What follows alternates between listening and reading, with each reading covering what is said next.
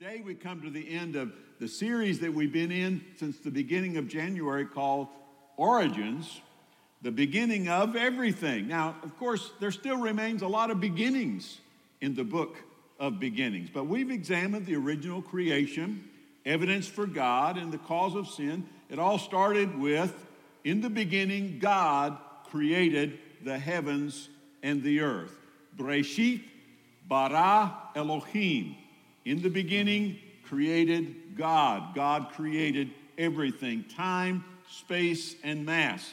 Evidence indicates that the universe had a beginning.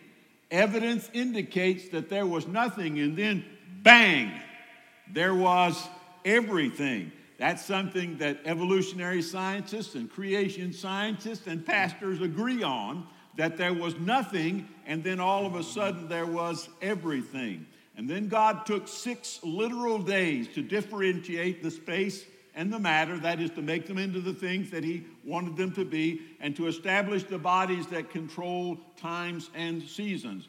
During those six days, there were two other bara moments or creation from nothing moments, God only moments. The first was God created animal life, soul life, sentient life. And then the second, God created human life, life in his image, life with spirit that could commune with him. Genesis chapter 1 and verse 26 Then God said, Let us make man or humankind in our image, according to our likeness. This is God speaking to himself. Let them have dominion over the fish of the sea, over the birds of the air over the cattle, over all the earth, and over every creeping thing that creeps on the earth. So, verse 27 says, God created man in his own image. In the image of God, he created him, male and female, he created them.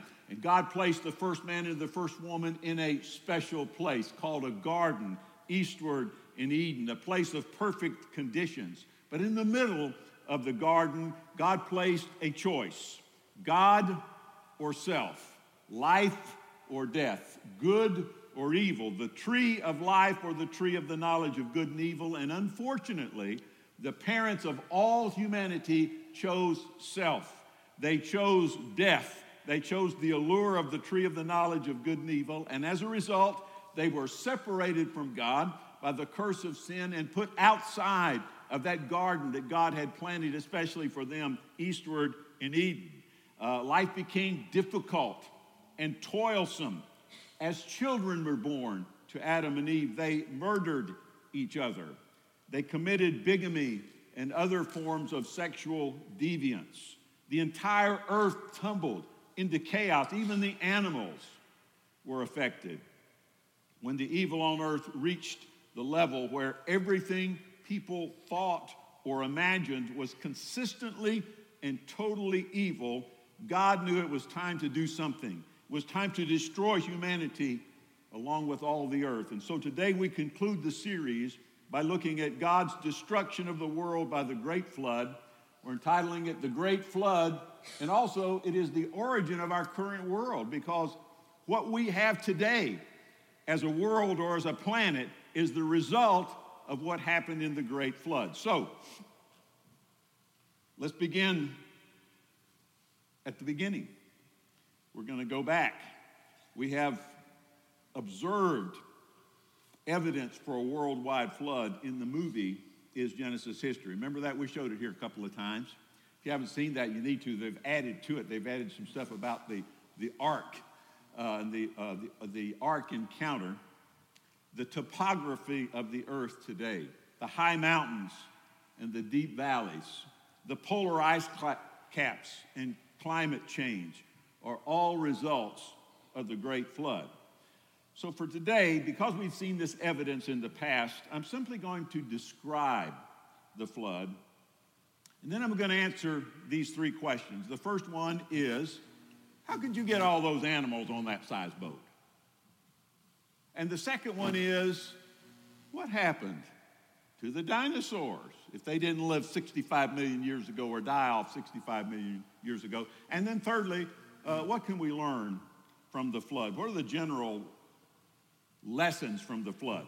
So let's start kind of overlapping from last week, Genesis chapter 6, verse 8, where scripture says, But Noah found grace in the eyes of the Lord. The rest of the world was falling off the edge, but Noah found grace in the eyes of the Lord. Noah was the recipient of God's grace and spared the judgment that was on the rest of the world. Verse 9 this is the genealogy of Noah.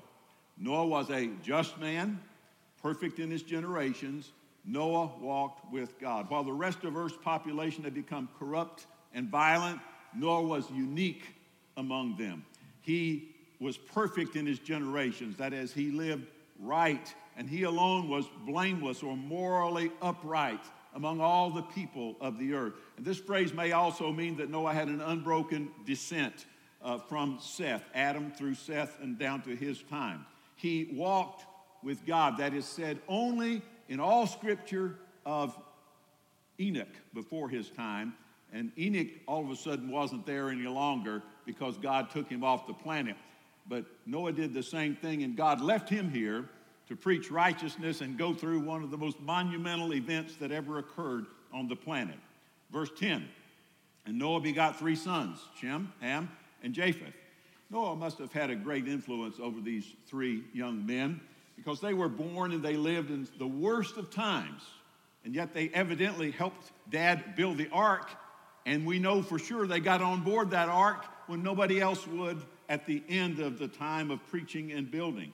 Verse 11 The earth was also, uh, earth also was corrupt before God, and the earth was filled with violence, corruption, and violence. Verse 12 So God looked upon the earth, and indeed it was corrupt, for all flesh had corrupted their way on the earth. The word corrupt is a verb, it means to decay or to ruin or to destroy. It's a very powerful Hebrew word that indicates the degradation of the planet. When society turns its back on God, the results are decay rather than improvement and violence rather than peace. And, and we see that happening today. Verse 13. And God said to Noah, The end of all flesh has come before me, for the earth is filled with violence through them, through these people. And behold, I will destroy them with the earth. The end of all flesh has come before me. That phrase means I've determined to make an end to the life that breathes air on this planet the flesh which God speaks of here is described, and I'm not going to put this on the screen, but Genesis 7:21 says, "And all flesh died." This was during the flood that moved on the earth. Everything that walked around on the earth, birds and cattle and beasts and every creeping thing that creeps on the earth, and every man. Uh, all these were saved on the ark, but everything that was left on the planet died. That phrase, with the earth at the very end, means that God would destroy the earth, the lost world, along with the life on the planet. Before God told Noah how he was going to do that, he said this, verse 14 Make yourself an ark of gopher wood, make rooms in the ark, and cover it inside and outside with pitch. The, the, the word ark simply means a box or a chest. But this particular word is only used of one other vehicle in the entire Bible one other time. It was in that basket made of reeds that baby Moses floated into the Nile River in. And so maybe the box uh, carries with it the idea of boxes that will float on water. The rooms that are spoken of here uh, are trans- this word is translated nest every other place in the Old Testament. So these rooms were apparently individually designed for animals, specifically to meet their needs, who would rest in the ark for the duration of the flood. Verse 15, and this is how you shall make it. The length of the ark shall be 300 cubits, its width 50 cubits, and its height 30 cubits. How long is a cubit, anyway? Well, it was in the ancient world the distance between the tip of a man's finger and the, his elbow. Gene measured that on me. I forgot what we measured last night. But anyway, I said, I want to know what my cubit is. And, and so we measured it. That would vary, right? If you have big men or you have small men, that would vary. Known ancient cubits vary from 17 and a half inches uh, to 20.6 inches. The common ancient cubit, ancient short cubit, was 18 inches. The sacred cubit in Scripture was 20.4 inches. Using the 18 inch cubit, the ark would have been 450 feet long, 75 feet wide, and 45 feet high. The ark that has been made at Ark Encounter, you know, the park in Kentucky, uses the 20.4 inch cubit. It is 510 feet long, 85 feet wide, and 51 feet high. So it can vary inside, but a pretty good sized boat. Verse 16 You shall make a window for the ark, you shall finish it to a cubit above. That's the hardest thing to understand of all of it. And set a door, the door in the side of the ark in its side. You shall make it with lower, second, and third decks. Verse 17 And behold, I myself am bringing floodwaters on the earth to destroy from under heaven all flesh in which is the breath of life. Everything that is on the earth shall die. That word floodwaters is literally a flood of waters. And the word for flood there is used only in Scripture to describe this particular flood. Never used. Other uh, times the word flood is used, different word, only to describe this particular flood. When the great flood is described in the New Testament, by the way, the Greek word is cataclysmos or cataclysm, you know, just big disaster.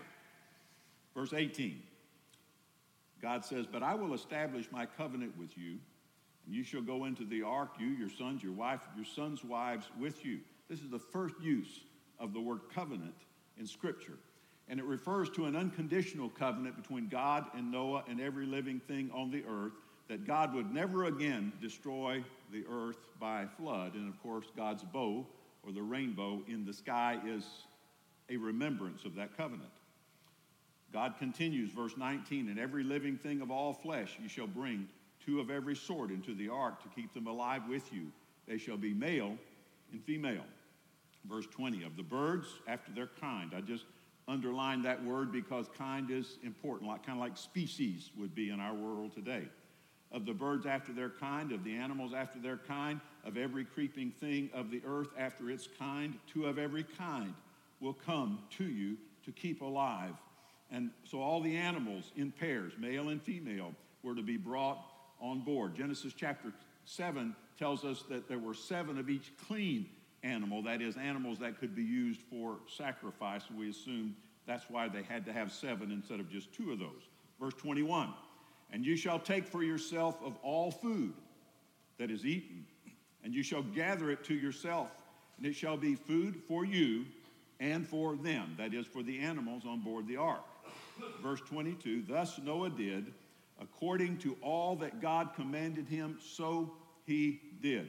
Noah did everything exactly the way God told him to do it. You know how rare that is? Hardly ever happens. He had to walk with God in order for that to happen. That was rare. But he did everything exactly the way God told him to do it. We would be so much better off if we could do everything exactly the way God tells us. Well, what we're going to look at to start with, I said we just kind of described the flood. So we're going to look at this flood of waters, this Mabul Mayim, this this term that's used only to describe this flood, which was different from every other flood that has ever occurred on the face of the planet. A few verses about the great flood. We don't have time to read it all, it's fascinating, but we'll just read these verses Genesis chapter 7, verse 7. So Noah, with his sons, his wife, and his sons' wives, went into the ark because of the waters of the flood, or to avoid the flood. Verse 8 of clean animals, of animals that are unclean, of birds, and of everything that creeps on the earth. Verse 9 two by two they went into the ark to Noah, male and female, as God had commanded Noah. Let me just stop there and say, uh, conditions were the same all around the world. You know, there weren't polar ice caps in hot places and cool places and things of that nature. So animals were probably the same around the world too. Therefore, they were all local, and God caused them to migrate to Noah. Verse 10 and it came to pass after seven days that the waters of the flood were on the earth. God gave Noah seven days advance notice of when the flood was going to begin. And when God gave Noah the advance notice, they started boarding the ark. The sun was probably still shining brightly when God said, All aboard. It was by faith that they, they did that. Verse 11 In the 600th year of Noah's life, in the second month, the 17th day of the month, on that day, two things happened. All the fountains of the great deep were broken up, and the windows of heaven were open. We need to remember those two things. I'll describe them in a minute. A worldwide rain of 40 days would not be possible under our present atmospheric conditions. There's just not enough water up there, and you couldn't get it coming up and going down fast enough. These verses give two sources for the floodwaters. The fountains of the great deep were broken up, and the windows of heaven were open. Now, I want you to remember this. We're going to go back and read in Genesis chapter 1. The original creation was covered with water. The Spirit of God hovered on the face of the deep to start with. Then in Genesis chapter 1, verse 6, God said, Let there be an expanse between the waters, separating water from water. Verse 7. So God made the expanse and separated the water under the expanse from the water above the expanse. And it was so. And God called, verse 8 says, God called the expanse sky. Evening came and then morning the second day. So, in dealing with this planet, one of the first things that God did is that He took some of the water off that planet and lifted it up above the atmosphere of the earth, and it surrounded the entire earth. It was like uh, a filter, uh, created a greenhouse effect on the planet. So, from the water that was above and from the waters that were on earth came the waters of the flood. That first phrase says, All the fountains of the great deep were broken up. Before the flood, there were rivers, but no rain. Figure that.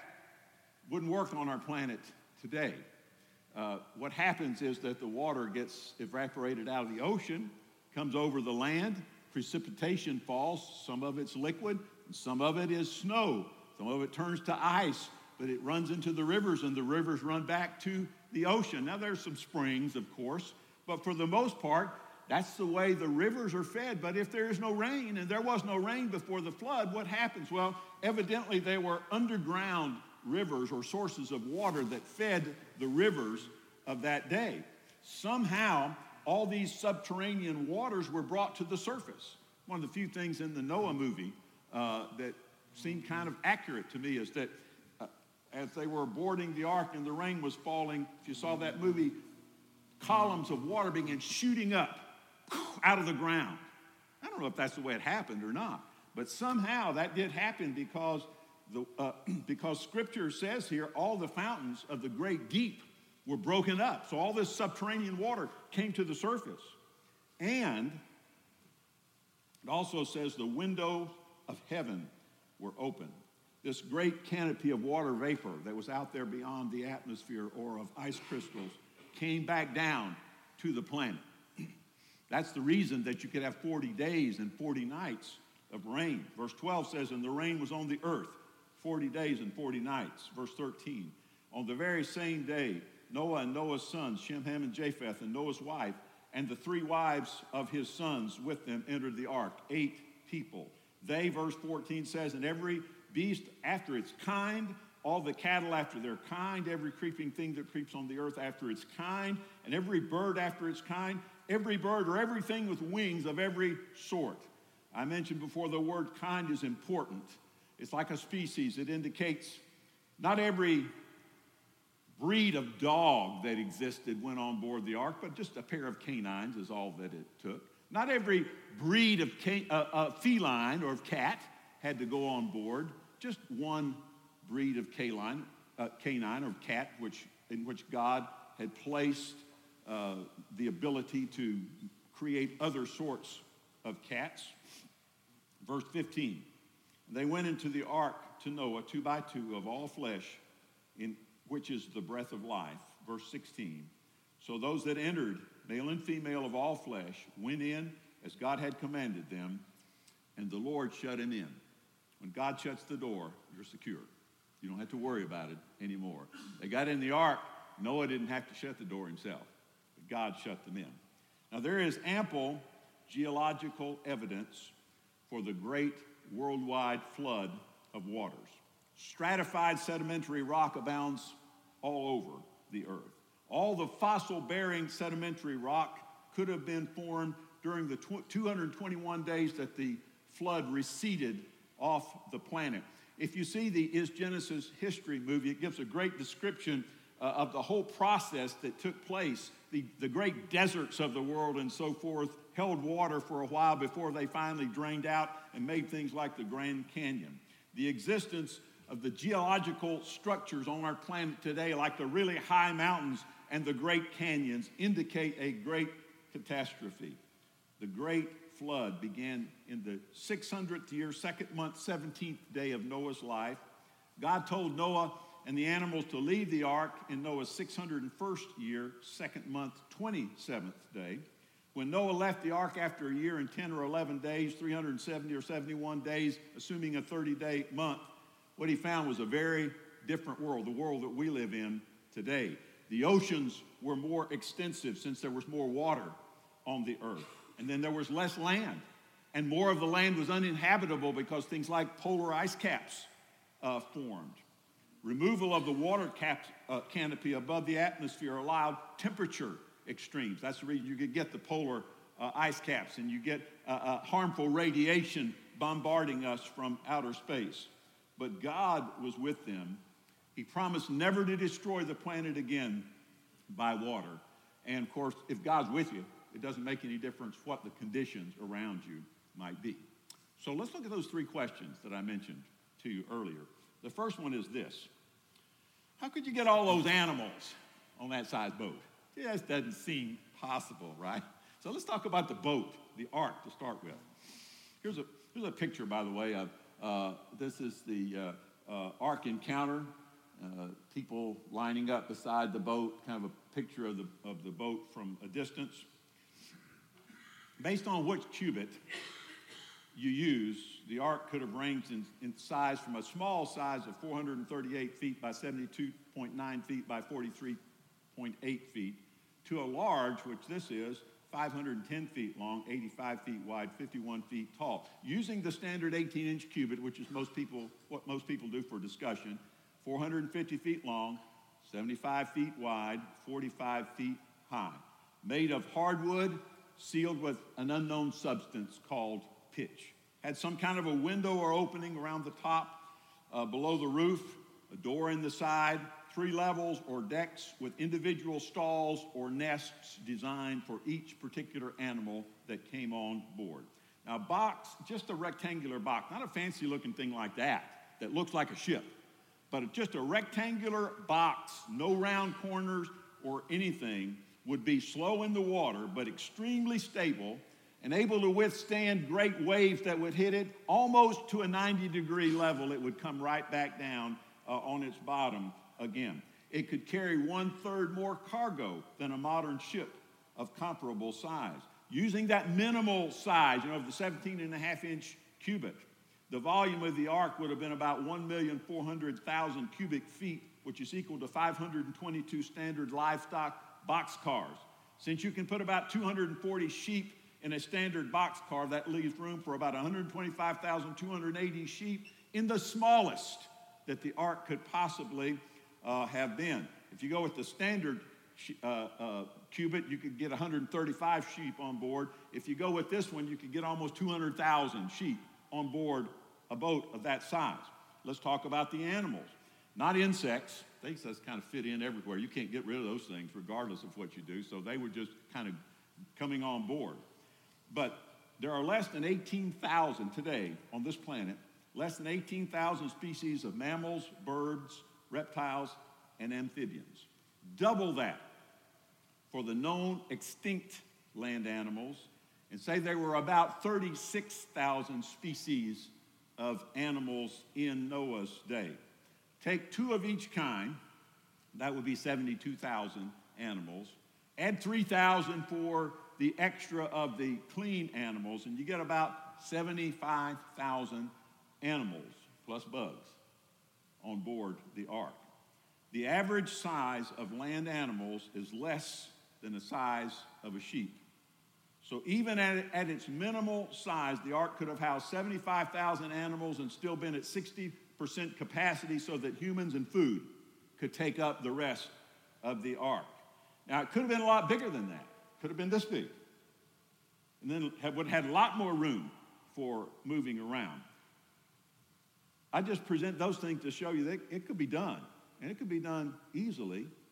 But one thing we can be assured of is that God designed this thing to be just the right size for all the animals and all the humans and all the food to get on board. And by the way, all the animals, especially the larger animals, would probably have been represented by younger, smaller individuals. You don't want to put the two biggest elephants on the planet on this, right? You get two young youngsters, a, man, a male and a female. Uh, and bears and lions, you know, big, and maybe it was a smaller feline anyway. Since many animals have the ability to hibernate, you know, they go into that dormant state for a period of time. Uh, a lot of them, maybe all of them, had that ability. Maybe they slept through most of the storm. Uh, there's a similar dormant state for extreme heat situation that's called estivation, just like hibernation. They do the same thing, go into a, a semi dormant state. In these semi dormant states, the animal may have eaten little or nothing may, may have excreted little or nothing during this particular time, leaving all the food so they have a good meal when they left the ark, plenty of food to eat while they uh, re- repeopled the planet. So, the 75,000 or so land animals could have easily fit on an ark the size described in the book of Genesis. Now, the writer of Genesis does not give us all the plans of the ark, just enough to show us that it was real that it would work, and it was far different. You read about the, the, the, the boats in pagan mythology, ridiculous, built like cubes, things that would tumble through the water. This thing was built so that it would be extremely stable, approximately the dimensions of a modern ship, even square, even rectangular. It would have, it would have been a great place to be through this flood. How could you get all those animals on that size boat? God knew how to do it. It would have worked out easily. Second question is this What happened to the dinosaurs? I like dinosaurs, don't you? Dinosaurs are exciting. Dinosaurs elicit a lot of interest. Here's a picture of Sue in the Field Museum in Chicago. I've been there, I've seen this. Sue is a Tyrannosaurus, right? Tyrannosaurus rex. Uh, she's named Sue. By the, way. I don't know if they know if she's male or female. Maybe they do. But, but the woman who discovered her was named Sue Hendrickson, and so that's the reason that she's named Sue. Uh, she was purchased by the Field Museum in 1997, been on display since the year 2000. Sue is 42 feet long, 12 feet high at the hips. Uh, it seems that dinosaurs, as far as we can tell, were either really big or kind of small. The average size of a dinosaur estimated about the size of an American bison, about 1,350 to 1,400 pounds. The first modern knowledge of dinosaurs, that is, the first time in modern history that a dinosaur bone had been unearthed, was in the 1820s when a guy by the name of Gideon Mantell was an English obstetrician, geologist, and paleontologist found some unusual teeth and bones in a quarry that turned out to be iguanodon. By 1841, about nine types of these different reptiles had been uncovered, including two called Megalosaurus and the iguanodon. A famous British scientist, Dr. Richard Owen, biologist, paleontologist, and so forth, coined the name Dinosauria, meaning terrible lizard, because that's what he thought about when he saw these bones of these giant reptiles. Now, other than the huge size of some dinosaurs, the major feature that differentiates them from other reptiles, we have a lot of reptiles around, right? Iguanas and, and uh, alligators and crocodiles and the lizards that are around the house and so forth. Uh, but the, the major feature that really distinguishes dinosaurs from other reptiles, say like crocodiles, is the position of their limbs, of their feet, arms, if you want to call that in some of them. Most other reptiles have limbs in a sprawling position, kind of like crocodiles. You know, they, they waddle along like this. But dinosaurs would move more like, say, a cow with their, in a more upright position with their feet under them, and that kind of differentiates them between other reptiles. Evolutionary scientists believe that dinosaurs ruled the earth for about 140 million years and died out about 65 million years ago. Now, I think the evidence claimed by evolutionary scientists involves evolutionary prejudice. For instance, there's no proof that the world and its fossil layers are millions and millions of years old. Dinosaurs supposedly evolved from amphibians, yet there's no fossils that show transitional forms, not for dinosaurs, not for anything else. Creation scientists examine the same evidence, get much different results, and results, by the way, that fit the evidence better. So, if dinosaurs did not live millions and millions of years ago, and if they did not evolve from amphibians, where did they come from and where did they go? Well, on day six of creation, Genesis chapter 1, just before God created the first man and the first woman, Genesis 1:24, then God said, "Let the earth bring forth the living creature according to its kind, cattle and creeping thing and the beast of the field, each according to his kind." And it was so. Verse 25, and God made the beast of the earth according to its kind, cattle according to its kind, and everything that creeps on the earth according to its kind, and God saw that it was good. As with all other creatures, God created dinosaurs, and He created them on the sixth day. Originally, there was no death. Before sin, there was no death on this planet. So, in this original creation, and until Adam and Eve decided to eat that piece of fruit that they weren't supposed to eat, originally, on this perfect earth, there was no death. And all of God's creatures were vegetarians, humans and animals alike. Genesis 1, verse 29 says, And God said, See, I have given you every herb that yields seed, which is on the face of all the earth, and every tree whose fruit yields seed. To you it shall be for food. And, verse 30, also to every beast of the earth, to every bird of the air, to everything that creeps on the earth, in which there's life I've given every green herb for food. And it was so. Then God saw everything that he had made, and indeed it was very good. So evening and morning were the sixth day. When did people start eating meat? Well, after sin. God allowed it after the flood. People probably were eating meat before that time. Why do dinosaurs have those great big teeth that are meant for tearing things apart? Well, after sin, they probably evolved those things. You know, within species, there's evolution. They, they evolved and began eating other things. Dinosaurs may be mentioned in the Bible. There is evidence of dinosaurs on the planet since the time of the flood.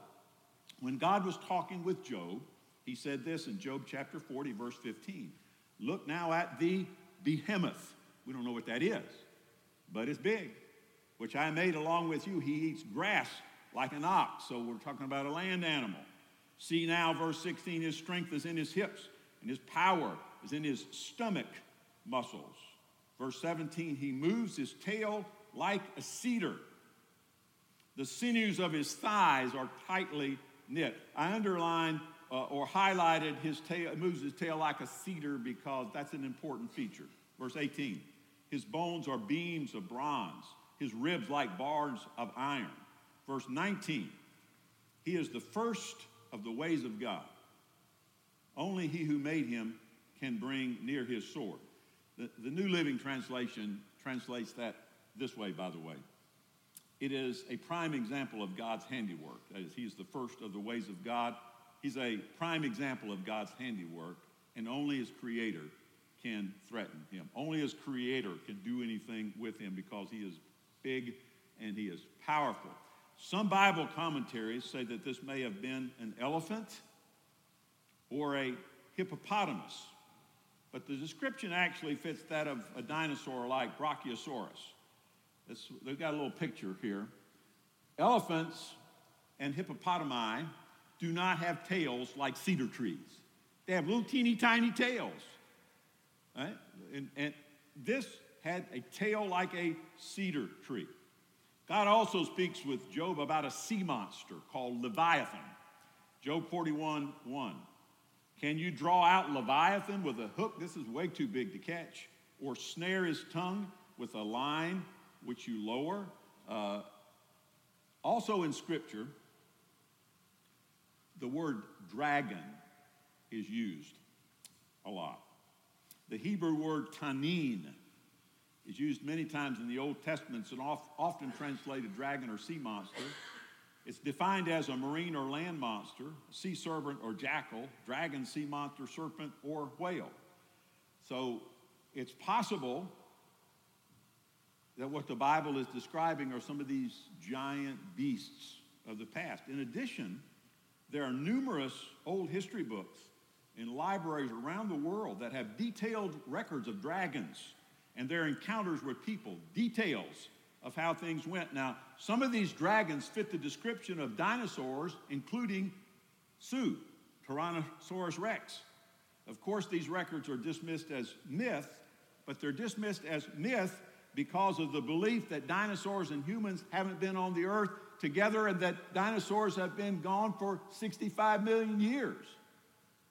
But what if they hadn't been gone, been gone that long? Wouldn't there be uh, a, a collective memory of these particular things? Historical evidence is real. Regardless of how accurate or inaccurate, is real. Dragons seem to have been real beasts, much like our modern reconstruction of dinosaurs. And their existence has been recorded by a lot of different people, some of them just a few hundred years ago. So, there's evidence that dinosaurs have been on the planet since the time of the flood. So, what happened to these dinosaurs? What happened to them? Well, evolutionary scientists have a myriad of possible explanations from meteorites to mass suicide to fungi to all sorts of things that happen. But in his 1979 book called A Look, uh, A New Look at the Dinosaurs, Alan Charig made this statement. He says, Now comes the important question. What caused all these extension, extinctions at one particular point in time approximately 65 million years ago. Why did most of the dinosaurs seem to disappear about 65 million years ago?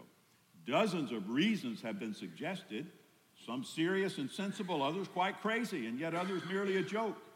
Every year, people come up with new theories on this thorny problem what happened to the dinosaurs? The trouble is that if we are to find just one reason to account for them all, it would have to explain the death, all at the same time, of animals living on the land and of animals living in the sea. But in both cases, only some of those animals. For many of the land dwellers and many of the sea dwellers went on to live quite happily in the following period. So, what are we going to do? How are we going to explain one thing caused most of them to die, but some of them continued to live? Alas, no such one explanation exists.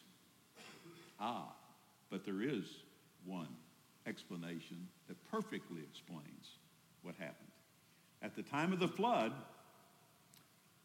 many sea creatures died. The upheaval of the planet must have been terrible, but many survived. So many of these great sea creatures would have been killed off, but some survived. In addition, all of the land creatures outside the ark died. But the representatives taking on board the ark of all kinds lived in the New World after the flood, including dinosaurs. There's no reason to believe that, di- that, that uh, Noah didn't have dinosaurs on board the ark. Not the biggest Tyrannosaurus rex on the planet, but maybe the smallest. Uh, those land animals, including dinosaurs, found the New World to be much different than the one before the flood. due to several factors. For instance, there was a greater competition for food. Before the flood, you were in this greenhouse effect, you had more land, uh, and, and all sorts of vegetation, and that's what they ate, you know, was vegetation. All sorts of vegetation just available. You didn't have to work hard to get it. But after the flood, there was greater competition and other kinds of catastrophes. After the flood, man began killing animals for food and maybe for fun. And then there was there is the destruction of habitat, which was very real. That their habitat was destroyed during the flood. Took a while, to came back afterward. Many species of animals eventually died out. We know what extinction is about. We know what, uh, what endangered species are on our planet today. The group of animals we now call dinosaurs just happened to die out. Some individuals lived maybe until just a few hundred years ago. And the fact is that quite a number of animals become extinct every year on our planet. And if, if the government discovers or environmentalists discover some little animal or some big animal that's near extinction, you're not going to mess up their habitation. Extinction seems to be the rule and not the exception in Earth history. Not the formation of new types of animals as you would expect from evolution, but the extinction of animals that are already around. So, what happened to the dinosaurs? God created them. They thrived on old Earth.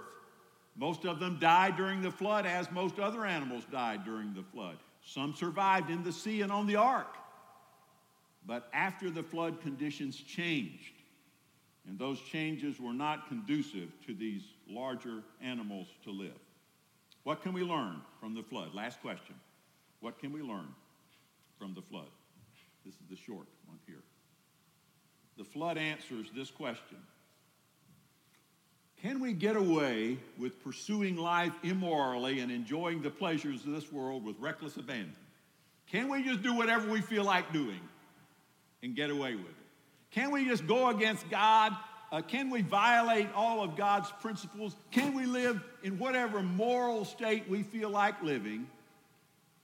And it'd be okay. The answer is no. God's judgment makes that very clear. God's judgment call, comes on every one and everything that violates his commands. God cares about what happens on this planet. And God will do something about it. There's always a price to pay in the here and now and in the future and in eternity. There is a price to pay. The flood shows the lengths that God is willing to go to bring about holiness and rest on this planet. What a terrible thing. You know, we don't read anything in Scripture about the terror on the planet after the door shut and the rain started and the fountains of the deep broke up. But everybody who had heard Noah preach knew that they'd made a mistake by not getting on that ship. What terror there must have been. What length God went to. How horrible that must have been. But those of us who serve and follow him can be encouraged by the fact that God does judge evil and rewards good, that Jesus died for all people who call on him. We can take encouragement in that. God's plan is for good to triumph over evil. There's only one other event that's ever taken place on this planet that shows that holiness among people is the object for which God will sacrifice whatever it takes. We're going to celebrate that event here and around the world in just about three weeks. We call that event Easter. But it is the sacrifice of God's only Son, Jesus Christ, for the sins of the world. The reason we come together on Sunday morning is we remember the resurrected Christ. But just think what God is willing to do, what God is willing to give up, what God is willing to sacrifice, just so you and I can be holy in His sight. Just so you and I can have the peace of knowing that God is in control so that you and I can live eternally with Him. He was willing to sacrifice Himself, His only begotten Son, on the cross for us. The crucifixion of Jesus Christ and His resurrection may be the only other event in history that even comes close to the importance of the event we've read about today. I hope you learned some things from and about the flood, and I hope that you've trusted Christ as your personal Savior. If you haven't, as He draws you, trust in Him. Don't push Him away. Let's pray together. Father, I know you're here today. I know that you're in control. I know you were in control of the flood situation. I don't understand everything. No one does except you. But I ask for your wisdom and I ask for your grace and I ask for your mercy. And I pray that you would work in our hearts. I pray if there's a person here that you're drawing to you this morning, that person would trust in you. If there's somebody who needs to be baptized, pray that they would see the importance of that. Somebody that needs to fellowship with the church here, that they would see the need for that. In Jesus' name.